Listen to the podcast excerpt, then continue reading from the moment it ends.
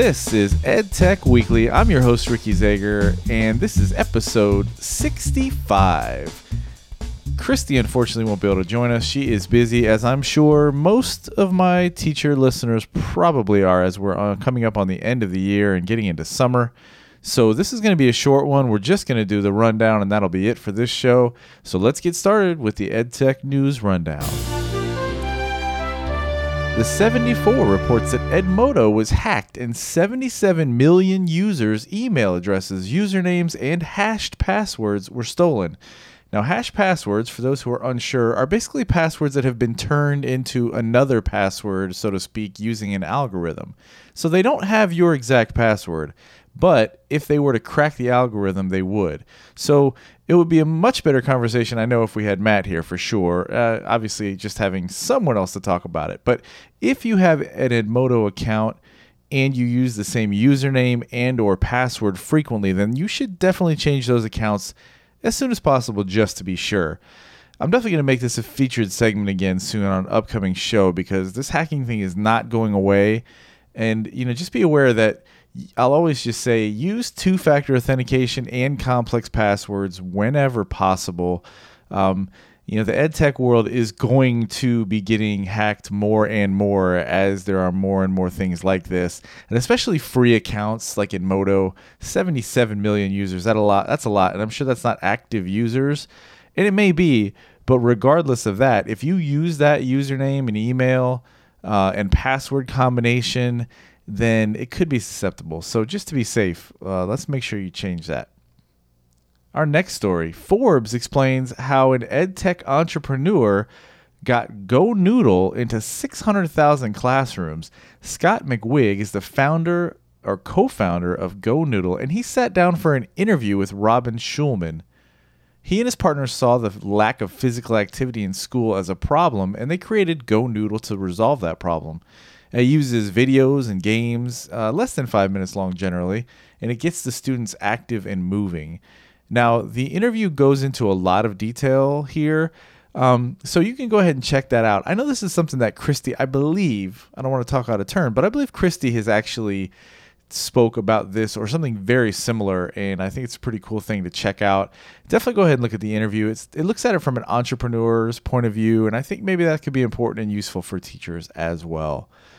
All right, our next article EdSurge informs us that Intel hits the pause button on its EdTech accelerator. This comes strangely with another announcement that Intel Education is joining forces with a group that deals with government solutions and initiatives. And that combined force is to be known as the Public Sector Group. So if you did apply for this accelerator, you won't be getting Intel Education support, even if you did perhaps have the best proposal. Uh, it is a bit odd, I think, that they shut this down uh, a month after the fall application deadline and I'm just guessing here, but my guess is that the public sector group will have had a more will probably be a more consistent revenue stream with maybe less chaos and less man hours. And perhaps Intel felt that working with edtech companies would be a conflict of interest now that they're partnered with the public sector. Uh, again, that's just me guessing on this, but either way, it's a little bit odd. And I'm sure the startups who are hoping to get into this accelerator are going to be pretty disappointed when they hear about this. So, again, a change with Intel and the way they're doing things with EdTech and especially with some of their accelerators and their startups. So something to be aware of, certainly, if you applied. Um, but also, you know, something to follow as we go along here with Intel. Are they aligning more? It seems like they're aligning more with the public sector. So maybe they're going to be doing more things for schools on, on schools' behalf. All right, let's see the next one. EdTech Magazine reports that Microsoft has optimized OneNote's user interface to boost classroom accessibility, they say. They introduced a new interface that makes switching to and from different folders a much easier process. The structure is a lot more visibly appealing, and they mentioned that in early testing, students have found it easier to stay on task than the previous version. Now, the good thing about OneNote is that it is accessible on multiple platforms and it's free and this new update should be rolling out by the end of May. So if you don't have it yet, you probably will soon. I looked and I did not have this update yet, so I'm not able to really look into it any further. But I will say this I'm not really sure that just making the folders a cleaner thing is def- necessarily what I would call accessibility. I guess it does help that, but I feel like it falls short in terms of, of true accessibility. So I think it's something to look into. But I, I've used OneNote, um, and one of the reasons that I went away from it, quite honestly, was that it was a little bit odd the way that the folder structure was. And, you know, if I had one for meetings and one for, um, you know, uh, team meetings and one for faculty meetings, that it was hard for me to sort of separate those in an easy way and, be, and keep track of them. So I think that's probably a good thing. All right, well, that's the end of the rundown. And rather than try to go through a featured segment on my own, um, I'm just going to say go ahead and email the show, edtechweekly at gmail.com. Once again, we have a couple people, and I am, I've not forgotten about you. We will be getting back with you for occasions just like this, where I need someone to step in and join us uh, so it's not me just doing this on my own. Um, once again, f- try to find us on social media. You can follow me at Four Tech Teachers.